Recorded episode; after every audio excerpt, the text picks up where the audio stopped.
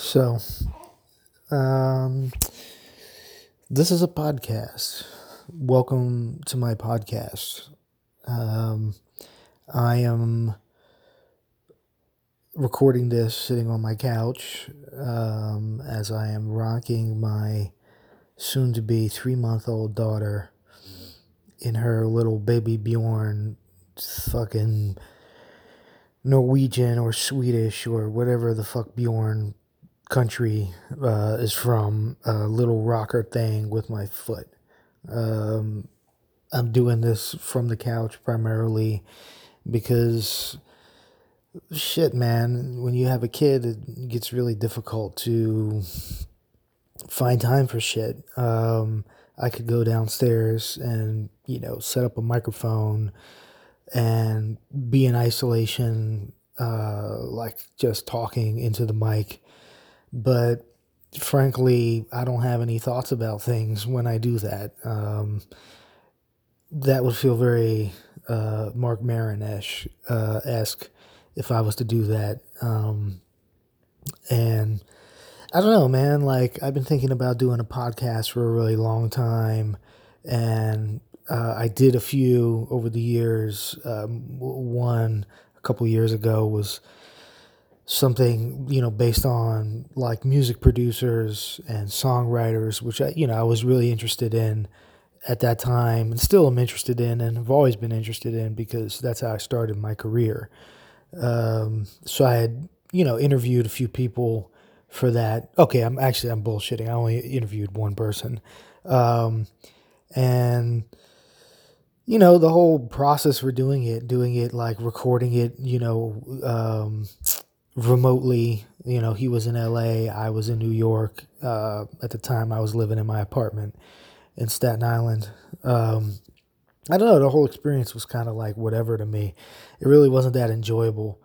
Um, and I guess I was just kind of like bored, even though I, I love doing the interview. So, you know, uh, before that, and I just want to say, I, I have to interrupt myself here. I just want to say that right now, as you're listening to this, if you're listening to this, all, you know, one or two of you, if you're listening to this and you hear like crying or uh, you hear like cooing or you hear just fidgeting, that is most likely my daughter who is literally at my fucking feet. She is bouncing in her little thing, as I said before, and she's just looking at me as I'm talking. Um, now she's making sounds, and um, I'm bringing it to you sort of live and direct, I guess. Um, I'm gonna probably go off on a lot of tangents here because that's how my brain works. Um, you know, in that way, I'm. I don't know. I just that's how I am. I, I just will start talking, and then my mind just sort of veers off in a, a lot of different directions. I guess you could say I might have ADD of the um, of the mind, uh, or whatever the fuck ADD is supposed to be. Um, but anyway, she's sitting here and she's kicking around, and I'm just enjoying the fact that um, I get to sit here and do this with her in the mornings and in the afternoons as my wife is on maternity leave. She's upstairs sleeping because she was up all night with my daughter. Um, you know, it's it's funny when you have a daughter, um, or or a son, or or a daughter who thinks they're a son, or a son who thinks they're a daughter, or whatever the fuck it is that people you know um, think they are now because I know that uh, New York um, just approved like not listing a gender on the birth certificate and all that shit. Um, so I don't know, however the fuck people refer to themselves.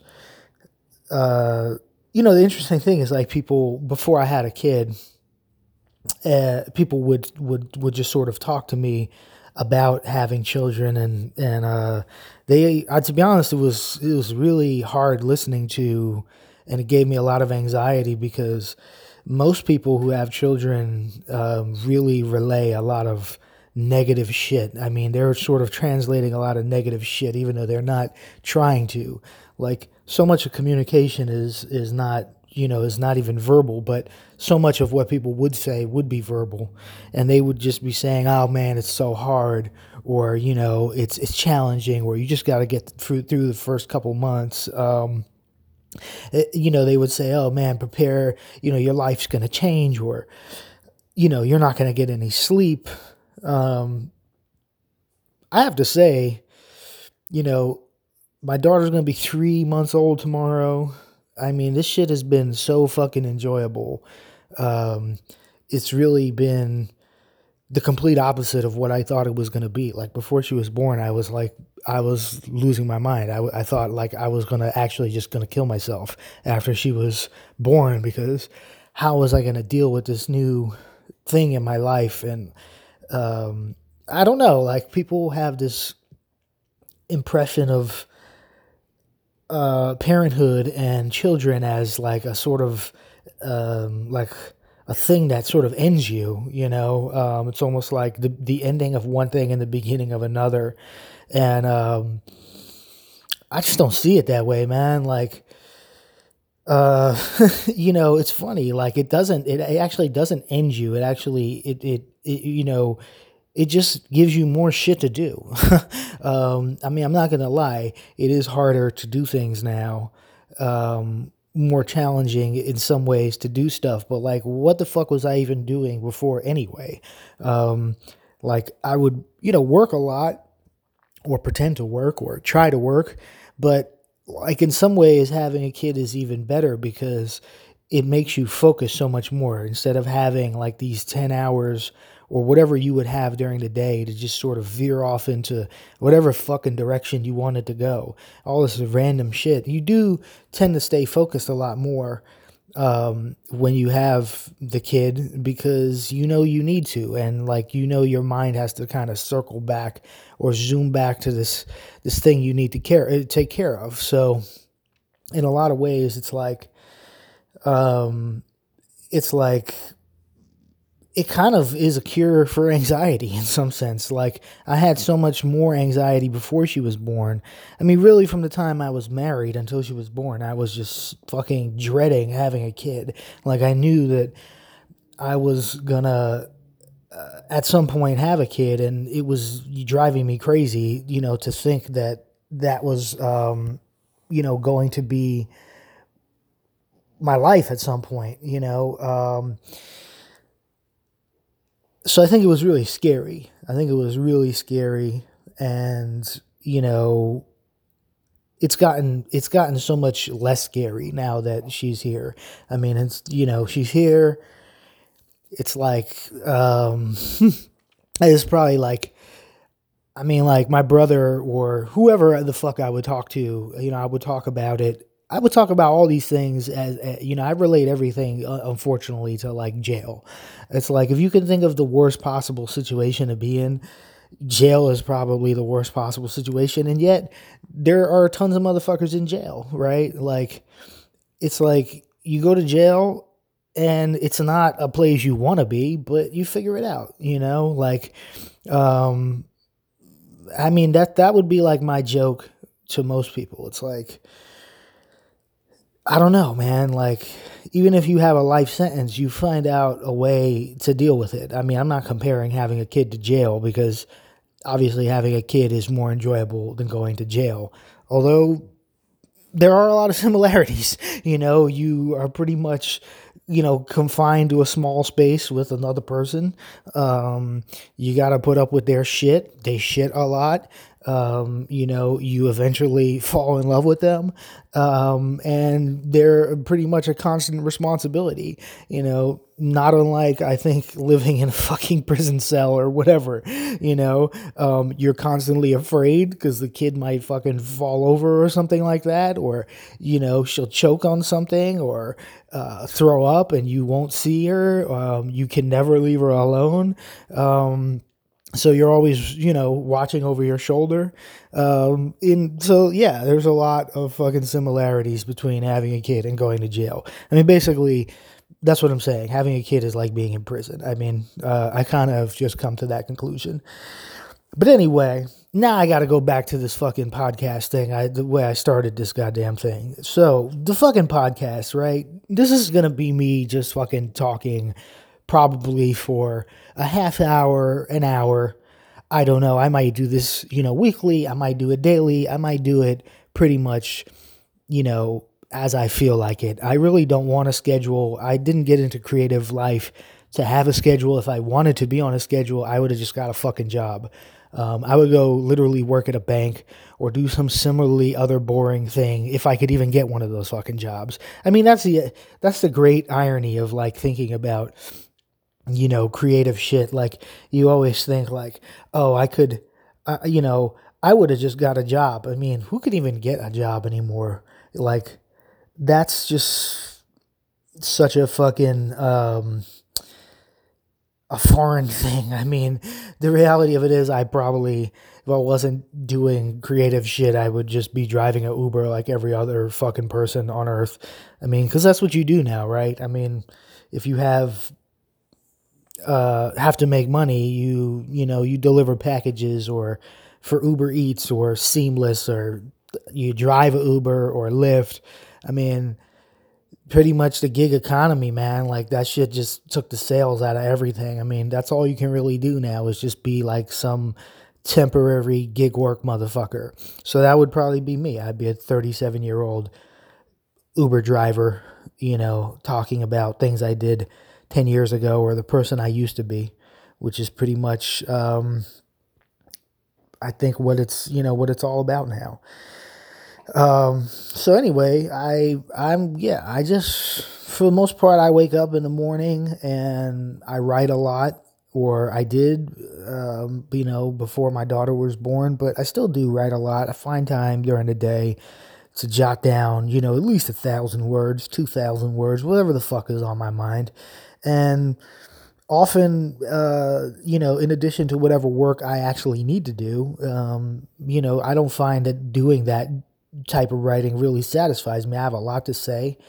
Um, and, you know, I talk to my wife, I talk to my friends. Um, and I don't know, as I've gotten older, I've found that I just have less people to talk in a in a very real way with.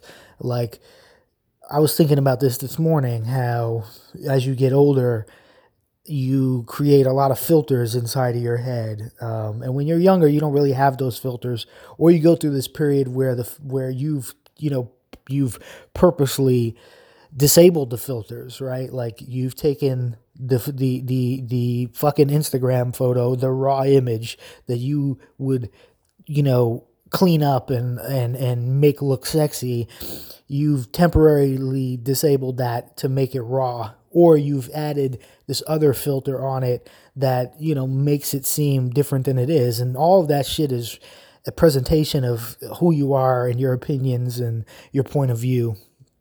Um so like i don't know man. Like now as i've gotten older i find that i filter a lot of shit that i want to say or that i'm thinking based upon a reaction that i might get from an audience, but whether that be the audience in my real life, which is like family and friends and even myself, um, or I'm filtering it for an audience that's online, you know, on Twitter, on social media, or I'm filtering it for an audience that might read something that I write, um, you know, and basically uh, how they engage with whatever it is. I'm like, I'm thinking of how they would react, almost like I'm setting up a goddamn punchline.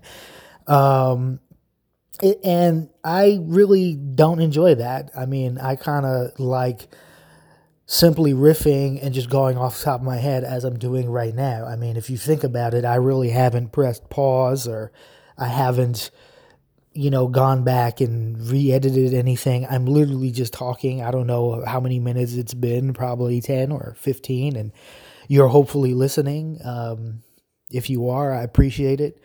Um, I'm always amazed that anybody listens to anything um, or cares about anything I have to say. But sometimes I would, you know, be in a crowd or have an audience of one person or two people, people interviewing me or uh, people that were looking to me for advice. I get a lot of email, people asking me for advice to things. Um, and sometimes I really don't have a lot of advice. Um, I recently got an email from a kid uh, who follows me on Twitter. Um, and I think he lives in, um, I don't want to be disrespectful, you know, but I think he lives in Nigeria. I don't want to say like, I just know he lives in Africa somewhere. Um, he probably indicated that at some point or another. I'm pretty sure he's in Nigeria. Um, and fucking, you know, he, he emailed me and asked me for some advice on like how to get, you know, published in Rolling Stone, GQ, um, Esquire, a bunch of these fucking publications, you know what I'm saying? Which, frankly, I, I don't have a lot of advice for because I, I, for one, I never have written for GQ. I mean, I would love to write for GQ just for professional sake, you know, um, but it's not like GQ is knocking down my door, um, you know, asking me to write anything. I mean, I, like I said, I would love if they did. I mean, the platform is is is cool and it's important and you know it's enjoyable if you do get to you know talk to that audience. But um, I never have. Uh, Esquire I've written for a couple times, Rolling Stone, you know, a couple times. But every time I do something, you know, I have to say, I mean, I, I, I really subscribe to a, you know, a point of view of like almost radical honesty. I wish I could be less honest, you know. Um, if I could talk less, I think I would, I would be a lot better off, you know. Um, I pretty much have sabotaged my entire life.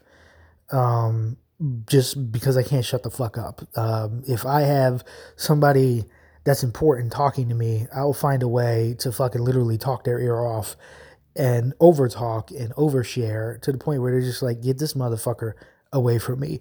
But anyway, um, there's a lot of power in being able to just be quiet. Um, I mean, you can probably tell from the simple fact that I am just talking now for so long that I just continuously talking.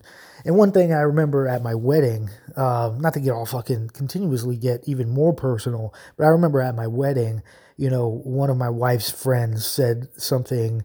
She gave a speech um, at the wedding because we had like a moment of silence, like some fucking Quaker shit we had this moment of silence thing where you you know would be quiet and then um, I mean I'm not a Quaker um, or anything, but my wife was raised in you know had gone to Quaker schools um, because you know she she had it like that. Um, I went to public schools because because I'm a fucking idiot. Um, and fucking you know she so we had this moment of silence thing and so this girl got up you know one of my wife's best friends and she said one thing i remember about you know Paul and his you know his wife. I guess I, her name's Anu. I, I, guess I have to be you know pretty upfront about that. So w- one of the things about Paul and Anu was that they are always talking, and that's the thing about you know my wife and I. Like when I met her, I just found that her and I just would talk for hours, um, or I would just talk and she would listen. But sometimes she would talk and I would listen. I mean, rarely, but um, and now she would she would say that I don't listen to her at all. But um, yeah, pretty much like um, the thing you know was that we would just always be talking and.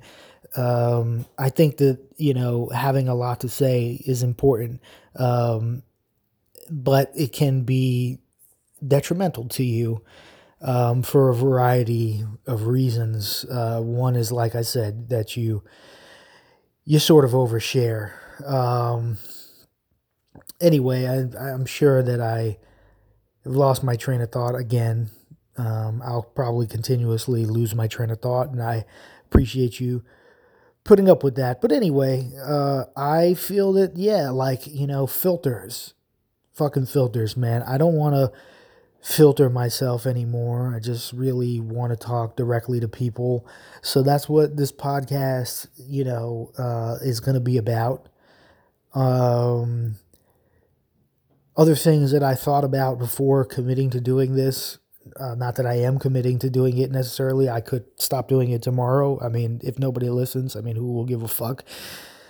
But one of the things that, you know, I thought about a lot in before I did it was just this sense of like doing a podcast alone. We were talking to somebody, and it's pretty sad to, you know, do things um, by yourself. Um, like, is this the loneliest podcast in the world? I mean, maybe it is.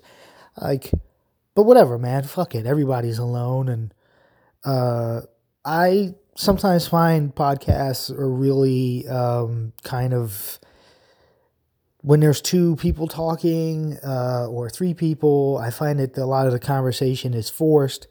I feel that even on the radio, people are unnecessarily peppy. I don't understand people who are so happy and just all fired up. Like, is anything worse than fucking morning radio? I mean, how do these people get so juiced up? It's six o'clock in the morning. How are you that fucking excited about anything? Um, it's like this whole philosophy of uh you know just having people on the go and feeling good and you know being upbeat in the morning. I don't know about you but like when i wake up i just my first thought is um usually that I would like to kill myself, um, or just like, how is it that I'm actually alive? Oh my God, uh, you know, I can't believe it's another day and I have to deal with this shit again. Um, I mean, sometimes it gets to the end of the day and I'm, I'm, I think the same thing. I'm like, how the fuck does anybody make it through a day? Um, like that seems challenging um, just to kind of spend 10 hours 12 hours whatever however many hours it is that a person spends alive this just seems really hard um, but yeah so i'll just be talking you know i might have a guest on if anybody ever wants to come on this fucking thing um, you can email me. My email is paulcantor at gmail.com. I'm pretty easy to find. Um, and that was another thing, another reason why I wanted to uh, just sort of do a podcast with me talking um, because, I mean, I'm not, I mean, this is going to sound crazy, but honestly, I really don't give that much of a fuck about anyone. Um, I mean, like, I find people interesting, and you know, for my professional life, I mean, I'm a journalist, or at least I pretend to be, um, and I will, you know, interview people and shit like that. You know what I'm saying? But you know, sometimes even doing an interview like that shit is work, and it's very performative. Um, you're performing the function of being a journalist, like I tend to feel often, you know, when I'm interviewing somebody, not everyone, but but definitely like over the years, if it's somebody that I don't necessarily want to talk to. Now, in the last couple of years, I've really only worked on stories that I enjoy. Um, I guess I've gotten to that level in my life and career where I can't. I, nobody gives me assignments because the media industry is pretty much over nobody really gives me assignments anymore. Like it's not like anybody just goes, "Hey," I don't get any emails where people are like, "Hey, can you interview, you know, Joe Schmo about whatever the fucking thing?" I mean, I tend to feel like the media industry, as I said, is pretty much over. Um, like it's pretty much this now, podcasts and like video content. But like the days of like written interviews and like stories, it's kind of come to end I don't really find on a day to day that there's a lot of shit for me to like read. Um, I have, you know, a thing on my phone that kind of like sends me articles and stuff. Like every day it's pretty much the same articles. Like there's like maybe five or six topics.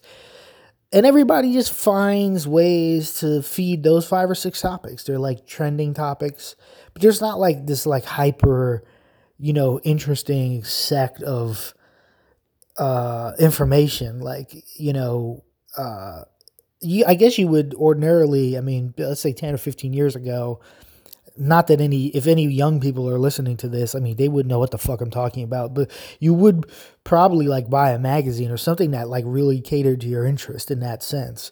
But, you know, that model doesn't really work online. So there really isn't like a lot of hyper informative websites about anything anymore. I mean, you have like fan communities and you have, you know, a few things like maybe for film or music and shit like that. But I like on the whole, I find the web to be pretty disappointing. Like you know, I spend most of my time like on Wikipedia, if anything. Um, but as far as like actual websites and shit. Um, I mean, I look at like you know the mainstream fucking media, the New York Times and the Post and stuff like that. Um, and I never look at some of the other things that you know would be called like fake news. Um, I don't really look at Facebook anymore. I had a period of time where I was kind of into it, but I feel that people have kind of moved on from Facebook, and I just try to stay away from that shit. If in general, like it's just people sharing or oversharing pictures and you know information about you um, attention seeking type things like that is just seems like a fucking waste of time. I I think a lot of the interesting shit on Facebook is obviously in Facebook groups, you know, like if you can get into a Facebook group where people are discussing things of interest, it's pretty fun, but like the public conversation on Facebook is not, you know, interesting. I mean, I'm on a couple Facebook groups and like it's nice for a while before it gets annoying, you know? Like I was I was on one that I joined like I don't know, it was on like for like TV writing or something. Um, and I just found most of the conversation on there to be really like it was interesting for a while and then it was really juvenile. I mean, I guess like I'm kind of at a point in my life where I mean I just read books and um, I guess I'm too smart for the internet. I don't I don't know. I, I maybe that makes me sound like a fucking asshole or something. Like I go to sleep fucking reading Wikipedia and books. Um, I mean I used to go to sleep pretty much with I've always gone to sleep with shit like um, at least in my adult life I've always gone to sleep with like shit around me or at least in front of me like books. Um i mean I've, and i sleep like i go to sleep earlier now right? Because when you're married you you start fucking going to sleep earlier. Like it's just for the simple fact that you kind of want to go to bed at the same time as your wife so she won't fucking get pissed at you for not going to bed with her.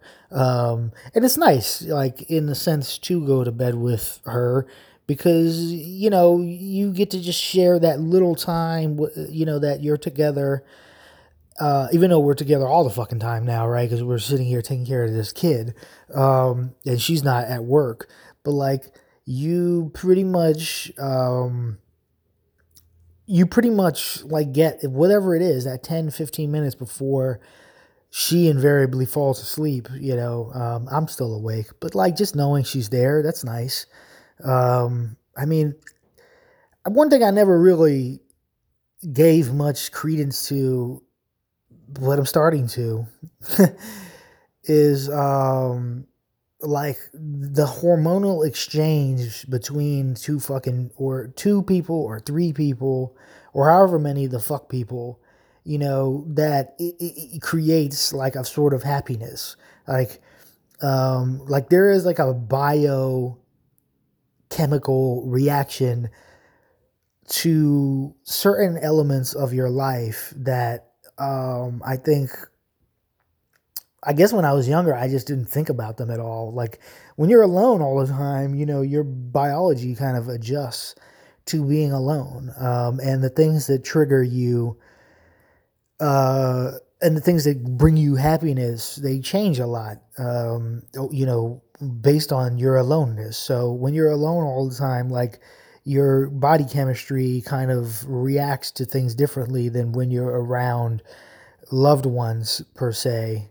Um, and like that's why love is kind of this unexplainable thing, right? You can never explain love because it it it, just sort of sends off all kind of triggers inside of you that make no sense on you know on like a you couldn't put them on like a PowerPoint presentation. Like there's no PowerPoint presentation or there's no, you know, uh, there's no pitch deck for luck for love. There's no pitch deck for love. Like you could literally could not come up with a plus and minus on like why you need to be with someone and why they need to be with you. Like I had a friend back uh, when I was about 22. I think he was 23. Um, a good guy, you know, um, sort of aimless. Um, then as of now, you know, because I still talk to him. Um, hope he's not listening to this, but if he is, well, sorry, bro. Um, but anyway, like you know, we were just out of school. He had never, he had not graduated at that point. Like he'd been to like twenty five fucking schools. One of them even an Ivy League school. He got flunked out of all of them because I don't even know how the fuck he got into an Ivy League school. But anyway, got into an Ivy League school and you know flunked out. So he had gone to the army um, got kicked out of that. I mean, he pretty much had failed at everything at that point. He was like, in some sense, the perfect American uh 20 something. He was an absolute fuck up.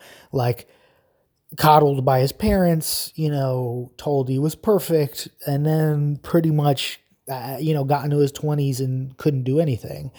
Um so he met a girl that I remember going to high school with because we were still living on Staten Island then, and he kind of like fell in love with this chick, and you know she kind of was dicking him over, just being a uh, not great to him. I'm sure that he contributed to that also, and like he kind of got hung up on her, and I was like, damn, dude, you can't get hung up on this girl. You're like 23. For a brief period of time, I even think they were living together, right? And then they they um, broke up, and um, you know, he was kind of like all fucked up about it, like trying to figure out like what he was going to do and all this shit.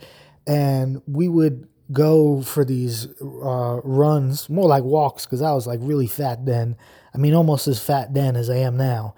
Um, and we would go for these walks and uh, around the track at the College of Staten Island, and like he would just be like pouring his heart out to me, He'd be like, "But I love her," and "Oh my God," and "How am I gonna live without her?" and like, "Oh, you don't understand," and like it's just, it's just, you know, I can't stand her not being, you know, uh, not being in love with me anymore, and like he was just going on and on about this fucking shit, and I was just like, dude, fuck that girl I mean, you could find another girl anywhere. Like it was just a law of fucking averages. Like, you know, you lose one, find another. Like just go talk to somebody else. Like I don't know what to tell you, you know? And I just couldn't at that point, I guess I was like it wasn't that I was cold, but I was you know, beginning to wall off certain emotions inside of me that I just kind of saw love as this really inconvenient thing, like almost a waste of time. Um, and that was because, you know, as a teenager, I was, I was in a long term relationship and that relationship had kind of ended, you know, um, poorly. And now I was like, fuck all that shit. I mean, being in a relationship is like the worst thing that could possibly happen to you. Um, like nothing could be worse than being in a relationship. Like nobody could uh, want to be in that kind of prison sentence. um, and for years, like I just that whole biochemical uh, exchange was just off to me. But what I realize now is that that was what he was going through. Is like his biology in the, the the, the chemistry inside of him, the fucking the the endorphins and the you know um I don't know whatever the fuck I'm trying to say. The things inside of him were reacting in a way in in in which they were making him uh feel things that to me I didn't really understand you know? And um I guess now at 37, right, looking at my daughter now, my wife's upstairs sleeping. I'm doing a goddamn podcast, sitting on a couch, you know, pretty much the low rent version of whatever the fuck it is that I have ever aspired to do or ever wanted to do. I realize that a lot of the things I'm doing and the way I'm doing it now and trying to squeeze things in and this, that, and the third is all because I am in love. And um, I mean, I guess that's kind of corny, but it is what it is. Uh, and I think you know, at the moment, that's kind of just where I want to leave it. Um, or maybe not. I don't know. Maybe let's let's. I mean, should I keep it going? I do. I need to take a break. Let's see. How long have I been recording? Well, it's been about 35 minutes. I mean, it's 35 minutes. And my daughter was asleep for about 15 or 20 of those minutes. She's up now. I mean, she's probably going to start crying. I mean, am I oversharing? Probably. Um, but fuck it, I'll keep going. Let me talk a little bit about current events, right? Because that's a thing people seem to care about. Um, but before I get to that, uh, I, I do want to double back on the guest thing. I think it's important, you know, to have guests. People like hearing guests, but so much of like the podcast thing is just people interviewing other fucking people, and it's like a big circle jerk of people going around doing interviews. You know, like interviews are so fucking played out. You know what I'm saying? Everybody's interviewing people and literally nobody knows how to do an interview. I, I listen to all these podcasts and they're so fucking disappointing. The biggest, even the biggest ones, like, uh, fuck it. I mean, the biggest ones, they just kind of suck. I mean, like, I can't make it through half of these fucking things. Um, and I might be being critical of podcasting uh, uh, while I'm doing a podcast, but it's like, bro, I just want you to get to the fucking point. Like listening to one of these biographical podcasts where a dude, you know, will interview somebody about their life. I'm just like, bro, couldn't you have just done this as a summary before the person came on? Like, I don't need, uh, you know, a biography of uh, whoever the fuck a person has on. You know, it's like, um, it's not important to to to do that you know it's it's like you could just go to wikipedia i mean that's your competition pretty much for anything right now is is basically to just can somebody wikipedia this faster than you can talk about it like if they can why do i need to listen to this? So a lot of times it's like you know just a podcast is just kind of taking up space you know? It's like an hour and a half of just like people bandying about dancing around a, a point that you know they are trying to make but not making. And like I, i'm probably you know guilty of this myself right i've been just been rambling for an hour or 35 minutes or however long i've been doing this and you're probably like hey man just fucking talk about something real. But um, I would like to interview some people. I don't really know who. Um, you know, a lot of times when these people do these interview things, and even when I was thinking about doing an interview show, I was just thinking like, who could I interview? You know that I know who was like an easy person to interview, and so I looked at my phone. I know so many fucking people, and I'm like, oh, you know, I uh, why don't you come on my podcast and like you know we'll talk about a thing? And the more i thought about that the more i just didn't want to do it. Um, it just seemed so hard to like coordinate with other people's schedules. I would have to like email a person and you know we'd have to set up a time to talk and they would have to come over or whatever and like I really just don't want to do that. Um, like, I fucking I can't stand having to coordinate things with other people. Like, I, it's so fucking annoying. I like just being on autopilot and not having to deal with anybody else. I guess in some ways I'm like kind of. I mean, that sounds selfish and sort of narcissistic, you know, uh, but like I've spent my life pretty much looking and getting paid to look at other people. And frankly, like I'm doing that professionally for certain things that I'm working on right now. And when I'm not doing that, I, I don't really I don't really have a ton of interest in what other people have to say. Like I, I actually don't give a fuck what another person thinks about pop culture or politics or you know, movies, music, whatever the fuck people are talking about. Like, I have my own thoughts on the goddamn Grammys or the NBA All Star weekend or so on and so forth. And I sit around and I'm like, man, I'm just like really blowing a, a golden opportunity to just talk about this. I don't want to talk about it on Twitter, which leaves so much, you know, room for people to take your shit out of context. I kind of just want to talk directly to people. And if you're listening, you're listening. If you're not, I really don't give a fuck about you anyway. Um, you know, and anyway, so that's what this fucking thing is. Uh, maybe by the end of this, I'll have a name for it. I'm just kind of making it up as I go along. Um, if it sounds like I'm losing my mind, possibly I am. I really don't care.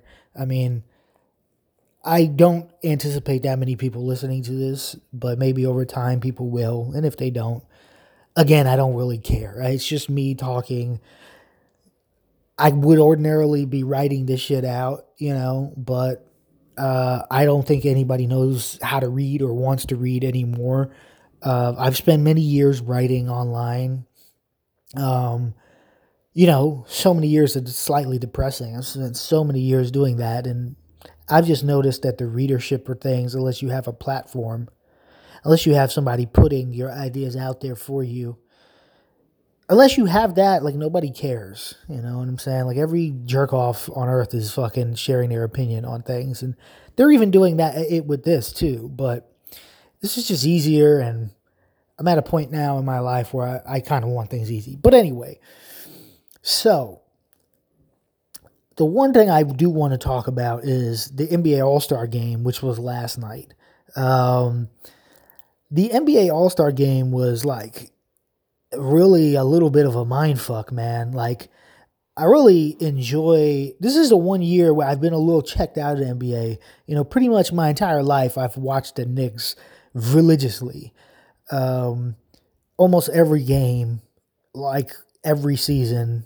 Um, you know, even in the fucking shit years where I would have to watch like Shandon Anderson or somebody, um, or like Howard Eisley or uh, I'd have to watch, you know, Steve Francis and fucking Stephon Marbury, you know, in the backcourt. I mean, the laundry list of fucking players that had played for the Knicks, you know, is mind blowing. Tracy McGrady, um, Glen Rice, um, Vin Baker, like anybody who was like anyone at any point, Antonio McDyess, anyone that was anyone at any point in the NBA has at some point played for the Knicks. Like it's kind of amazing to think about that. Like they always get like some incredible player like 15 years after they were good.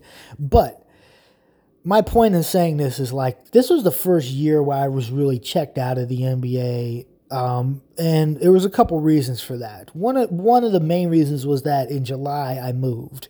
I moved from New York. I'm a lifelong New Yorker. I moved from New York to New Jersey. New Jersey doesn't have a basketball team anymore, and even if they did, it's not like I would fucking be rooting for the Nets. Um, I I don't even consider the Nets a basketball team. I mean, I know they play in Brooklyn, and I know that they there are players that are on the court, and I know that they have an arena, the Barclays Center. But the Nets are like I don't know what they are. Um, anybody that roots for the Nets, I I, I, I legitimately question their sanity.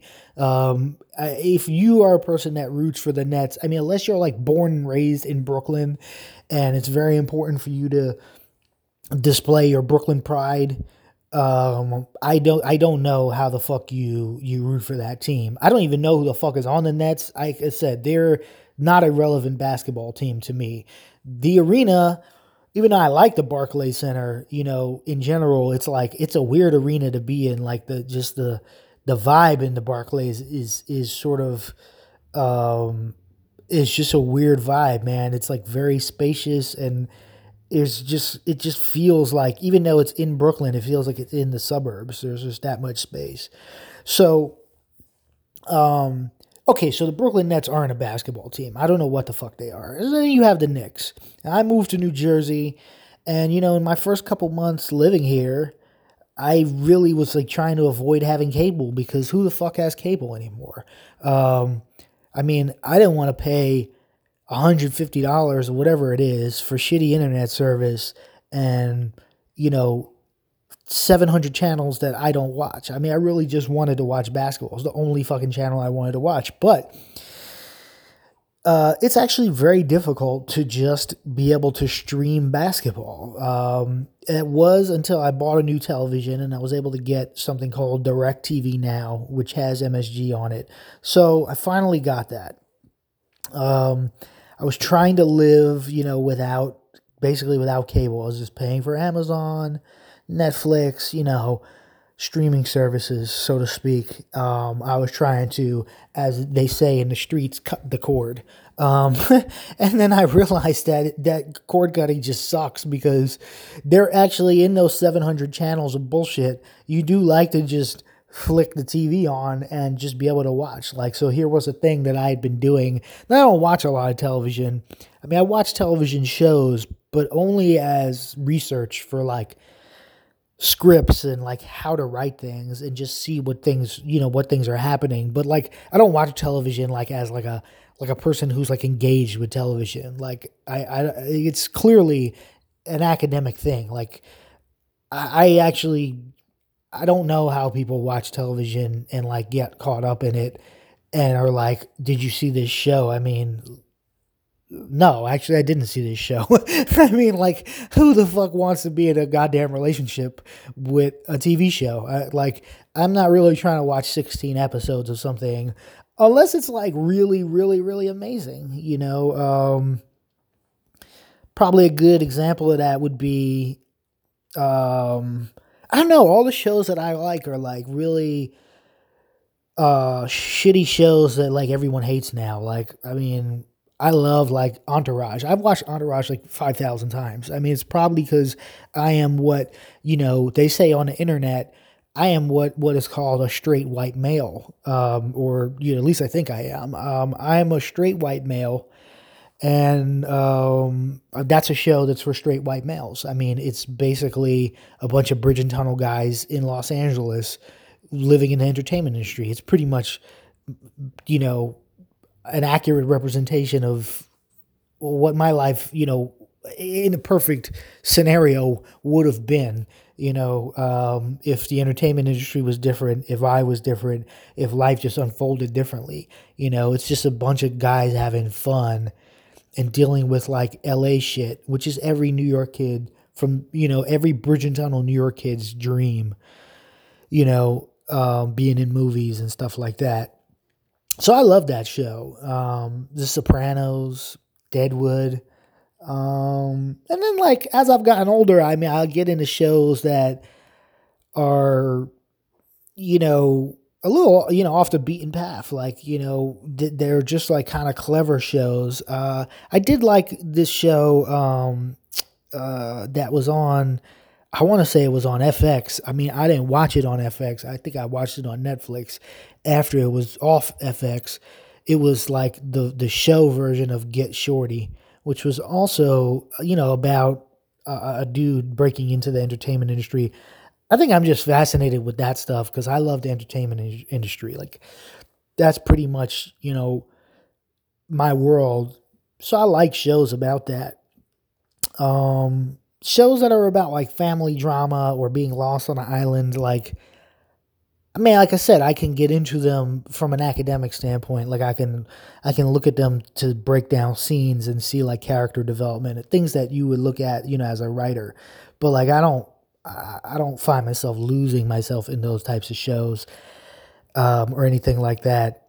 Um, same with movies. I mean, I watched tons of movies. I would always, you know, before we had a child who to fucking basically requires 24 hours of attention, you know, um, none of it is interesting as watching a movie, I should say. Before I had a child, I mean, we would go to the movies all the time. We lived not far from a movie theater in Manhattan, and we had a theater down the block, so we would go all the time, all times of the night. You know, last movie, whatever, twelve thirty. I mean, even on like a Sunday, if it was late, you know, I would just walk. I would see like the shittiest movie. I would go see like Pirates of the Caribbean or something just because I was bored, you know, and just because I could do it. Um, then we moved and I was doing it a little less um, because the movies weren't playing as late, you know. Um, but even movies, I don't find that, you know, I watch them now and I'm not as absorbed in movies as I once was because some of the so many of the stories are like repetitive. Um, but anyway, getting back to the NBA, I so we got so so we got DirecTV now, and I started watching the Knicks a little bit, but the Knicks are abs- actually the worst team that has ever played basketball. I mean, I've never seen a team worse than this. Like This is like if you took, um, I don't know, the worst basketball team and then turned them into like a junior varsity high school team and then put them in the NBA. Um, like that's how bad the Knicks are. Watching them is like is so painful. Um, there is nothing pretty about watching them. There's not a player you want to see.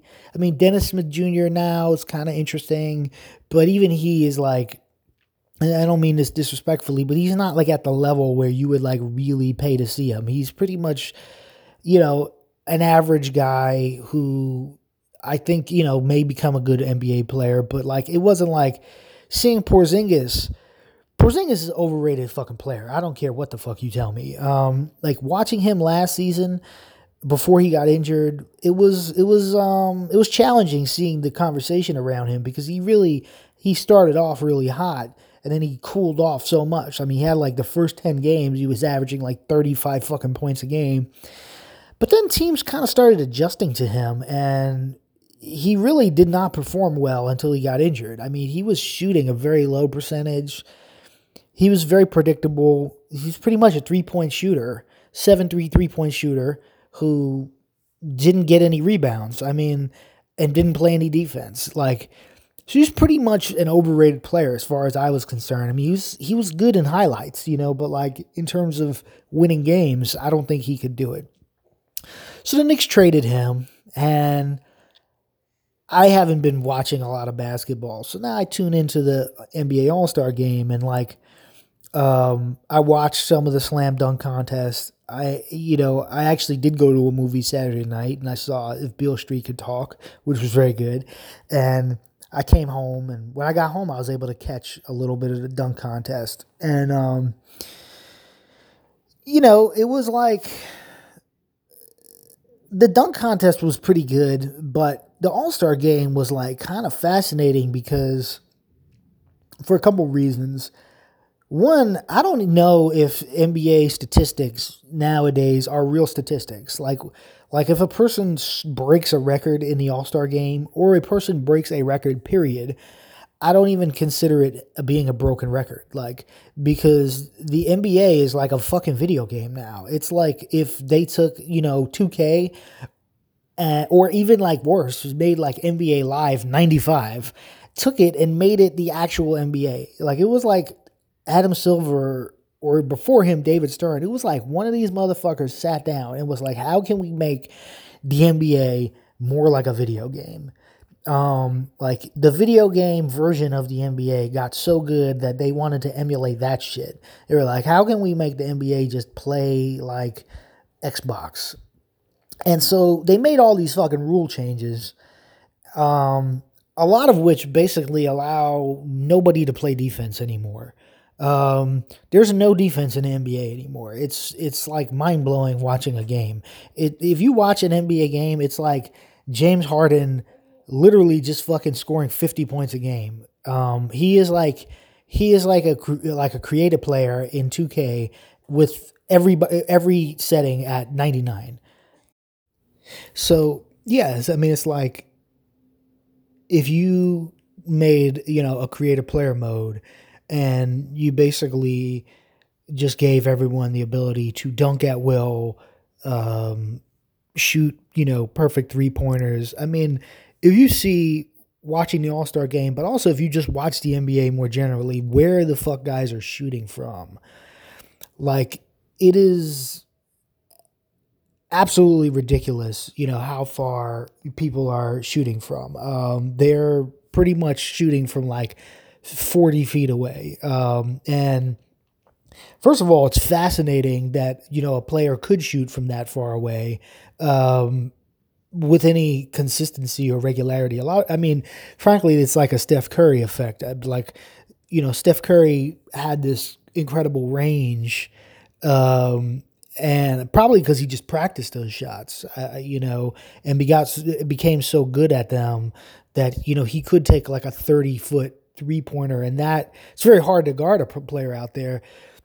But again, if you get back to like the rule changes and shit, like the rule changes and everybody has sort of talked about this over the years. The rule changes have made it so that you really can't, you know, touch a player on the perimeter, and that gives players a lot of space um, to shoot the ball, to dribble the ball, to move very freely. So there's a lot of movement in the NBA now, um, and it really is primarily a guard style league. And that isn't to say that it's only guards that can succeed, but like, but even bigger players who play like guards are pretty much the ones who um, are able to flourish. Uh, if you look at even as we were talking about Porzingis, I mean Porzingis is like seven three, but really doesn't have um, the game of a player who would be seven three, say twenty years ago.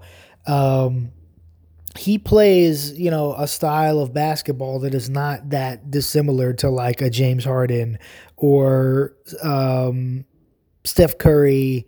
Um, you know, he is kind of like what you would call a stretch five, right? But I mean, if everybody is a stretch five, then that's just what a five is. It really isn't like, when I say five, I mean a center. There isn't really like, um, you know, a center anymore in the NBA. Like that kind of doesn't really exist, you know. So um, my point is that there's an aspect of watching the NBA that is really enjoyable for for the highlights, and you know, watching the All Star game. That one dunk that Steph Curry bounced past to to Giannis, um, that you know pretty much is everybody's been running that that play back. Um, it was in I think the first or second quarter, and it was probably like one of the top five All Star plays I know I had ever seen. Uh, it was definitely up there. Um, like, I mean, people have certainly thrown the ball off the backboard board and done crazy passes before, but it was you know so much of what makes a play good or not good is just the when the play happens, right? I mean, and what is going on around it. I mean, you could have this incredible uh, dunk, like, but if it comes in isolation and nobody's around a player, like nobody gives a fuck, you know. But if there's a lot of movement and a play happens to be unfolding or unfolds like in a way where just it's completely unexpected the unexpectedness of the of the play makes it kind of incredible. So um, that play was just fucking nuts because it was just it came out of like nowhere, and the ball was so high and Giannis jumped so fucking high. I, I joked that it was like he hit his head on a cloud. I mean, he was so uh, in the air. I mean, I had never really seen anything, you know, that spectacular. Um, but as the game went on, you know what I'm saying? Like, in, and I think that uh, if I'm not mistaken, I want to say it was it was uh, Giannis's team. I think they had like 96 points or something, or 90 points in the first half. You know, and the All Star game is like never really has a lot of defense and shit like that. I mean, it's not like you would ever. I mean, you never really see players like going hard at each other until the fourth quarter, but um, even still, if you went back 10 years, like you wouldn't see a score that fucking high. Like that, you know, it was, it, it's pretty insane that, you know, you could score that many points. I mean, it's not a matter of uh, nobody playing defense. I mean, the ball literally has to go in the basket that many times for the score to add up. Like, even if you didn't play defense, right? I mean, you still have to make uh, as many shots to get 90 fucking points in the first half. Like you got to score. So point is is that this these teams were able to put the ball in, you know, that that much. Um, I don't remember the exact score of the game. Um, I think it was like 190 to like 178 or something like that. You know, I joked with my wife that like they were to break 200. Um, which didn't seem really impossible. Like looking at that first half, um, it was really enjoyable watching the game. You know what I'm saying? Like it was just great. Just like I'm kind of basketball starved, as I said. I, am not really watching a lot of basketball. I almost like don't even know what the fuck is happening in the NBA. I mean, I guess you know, just having real life things occurring, you know, new house, new baby, um, you know, work stuff, you just kind of lose track of shit, you know, and you get so into whatever it is you're doing that you you don't have that time to just be watching TV, you know, all the time. Um, even though when you're at home with you know your child, like really, that's all you you do have time to do is watch television. But um, as I said, the Knicks are terrible, and um, I don't know. There's like a level of attention you need to have to pay attention to basketball in the way uh, like nerdy people like myself like to like to pay attention. So, um, I really haven't been paying attention to it. So the All Star game was like fucking like crack for me. You know, just seeing you know the level of uh, skill and just all those highlights. I mean, it was really quite entertaining. Um, I used to tape the All Star games when I was a kid. I mean, when we had like you know VCRs and stuff like that. I probably, I think my first All Star game that I ever watched was in 92, 93, because that's when I, I really started watching basketball with any you know, um, regularity. Uh, you know, I, I really got turned on to basketball in 92 through the Dream Team. I mean, I was 10 I didn't have a lot of interest in sports, um, like until I was about 10, which my parents were really concerned about because if you're not interested in sports as a kid, it's like, you know, at least in that day, period in time, you know, uh, it's probably different now. Because um, I don't even think parents, and saying this as a parent, I, I don't know that parents really want their kids playing sports as much now primarily because of some of the challenges and dangers that come from playing sports. Like if you played football and you just fucking like a kid just keeps hitting their head into somebody, like that's not really a thing you want your kid doing. Like looking back on it, I don't know the percentage of people that played high school football in my high school that became absolute fuck ups, but I'm I'm pretty sure it was a high number, and I can't imagine that like something about that didn't have to do with the fact that these kids spent four years smashing their heads into other people. Like, how do you you know get it up to pretty much have a life if your brain cells are just mangled. You know, couple that with the fact that, you know, the culture of football would be such that you would just be drinking, you know, when you weren't playing, um, keg parties, that sort of thing. It's shit kids do in high school, I guess, or used to do. Honestly, don't know what the fuck kids do anymore. But like, um, yeah, so I was like 10 and I don't know, my parents were like, damn, bro, this fucking kid doesn't really like baseball or he doesn't like football. I think I was into football, you know, periodically. Um, I actually I remember very vividly that I, I quit football. I signed up for Staten Island Boys. I went through like three or four practices and it was just too hard for me. Like I was, because of my weight, I was always a little heavier than everybody else because I was a little fat fucking kid and um, they put me with the older kids and the older kids were i mean in in hindsight it really is amazing that they would do that. Because i was probably like 10 9 or 10 probably 10 they put me with like the 12 and 13 year old kids.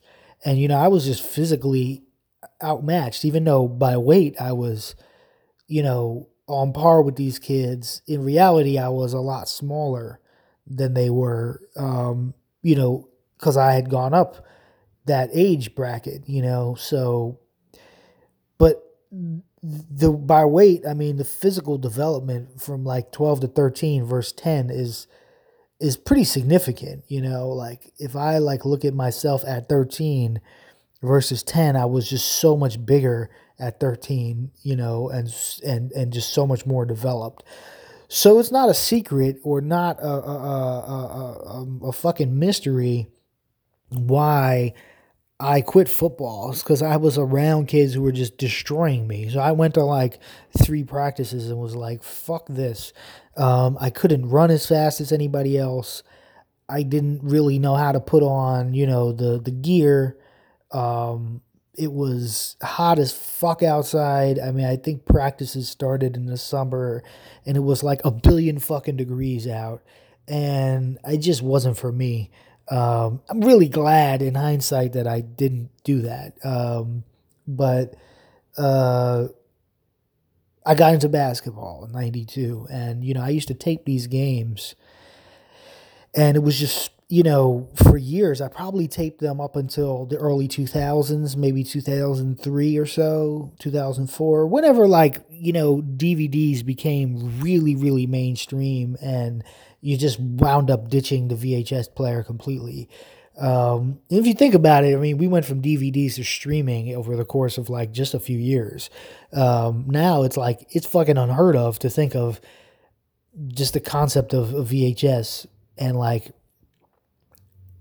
renting a movie and like having it for a couple days, watching it, wanting to watch it in the first place with such a degree that you would, you know, basically uh like go to a, a place and pick out the movie. Like could you imagine doing that shit now? Like like could you imagine sitting home on a Friday night and being like, you know, I'm bored and I really want to watch something, I'm going to get in my fucking car or I'm going to walk down the street or wherever you used to go and go rent a fucking movie, like go into a like a actual uh, establishment, look at a bunch of racks, see what's in the new release section, be like, "Oh, this looks cool." This looks cool. Oh, you know, and then like actually have to weigh with your own money what you wanted to spend that money on. Like you would have to just sort of assess like it was it worth three dollars like is this worth three dollars you know sometimes you'd rent more than one movie um and then there was the aspect of making like that experience into something that was really kind of like a movie theater so you, you would go to like I mean, I remember it very vividly, like going to Blockbuster and, you know, when you would go to check out, there would be like popcorn and candy.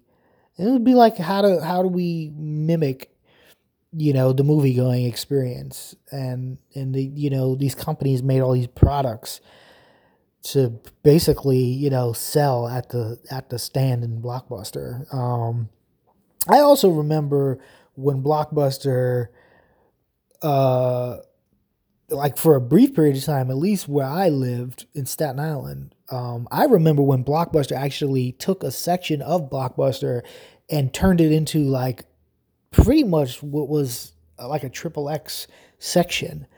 Um, and I don't know how long they had that. I mean, it might have been like a year, two years. There was like a back room or something that they turned into like a section for pornos. And like, um, that was kind of fascinating. Um, and then they got rid of it. Uh, but but they did have it for a little while, and like in in the back of my mind, I like I think about that, and I'm just like, could you imagine even just going into like a store to like look at like pornography, and also could you imagine if there was a store like in your neighborhood where you would go to rent movies and then all of a sudden like it's there for like let's say five six seven years all of a sudden they're just like yeah pornos that's what we're that's what we're doing now. You know this is our new section. Like the the um i don't think it would be like societal outrage because i don't think anybody gives that much of a fuck and depending on the neighborhood you're in like people really don't give a fuck you know what i'm saying? Like um but like I don't I wouldn't say I lived in like the classiest of neighborhoods. In fact, like I lived in a pretty pretty mundane kind of shitty neighborhood. Um, it wasn't I wasn't destitute, you know. Um, it wasn't like a slum. Uh, depending on how you looked at it, I mean, if you know, compared to where I live now, I mean, it's probably you know pretty fucked up. Um, it wasn't like a good area. I mean, it was definitely lower middle class, whatever middle class is. But like I could see people having issues with it um, now, um, mostly because there's such a pushback against that type of stuff in this day and age. Like, you know, nobody's opening like a new porno store like anywhere. You know what I'm saying? It's like that's just not a thing that happens. Like uh, you might see a new like vape shop, uh, or you know, most of the new businesses now are like concentrated in very specific kind of areas. You know, you get like a, you know, a gym, uh, maybe you get like a coffee shop, you know, sushi, um, fucking, um, it depends where you live, of course, you know, but like there's three or four industries that are like when you think of businesses, those are the things that people start. And um, I just don't see like pornography as being one of those things. so, um, but yeah, I used to tape those games and I couldn't see myself taping a game now. Um, not in that way when so much of these things are just available online. Um, but I also don't think I have the level of like interest in watching the game the way I used to. I mean, I would, would tape those games and then like watch the tapes, and a lot of it was like in the same way I would like watch a television show now to kind of break down the dialogue and and and like almost see the television show on a page I mean, I would do that with a game, and it's like I would be like breaking down the game, see the way players are moving. A lot of it back then was to watch how players shot the ball, because that's all I really like to do. Uh, you know, when I played basketball as a shooter, um, or at least I wanted to be. you know, in high school, you have to play the, you know, the position in which your really your height dictates.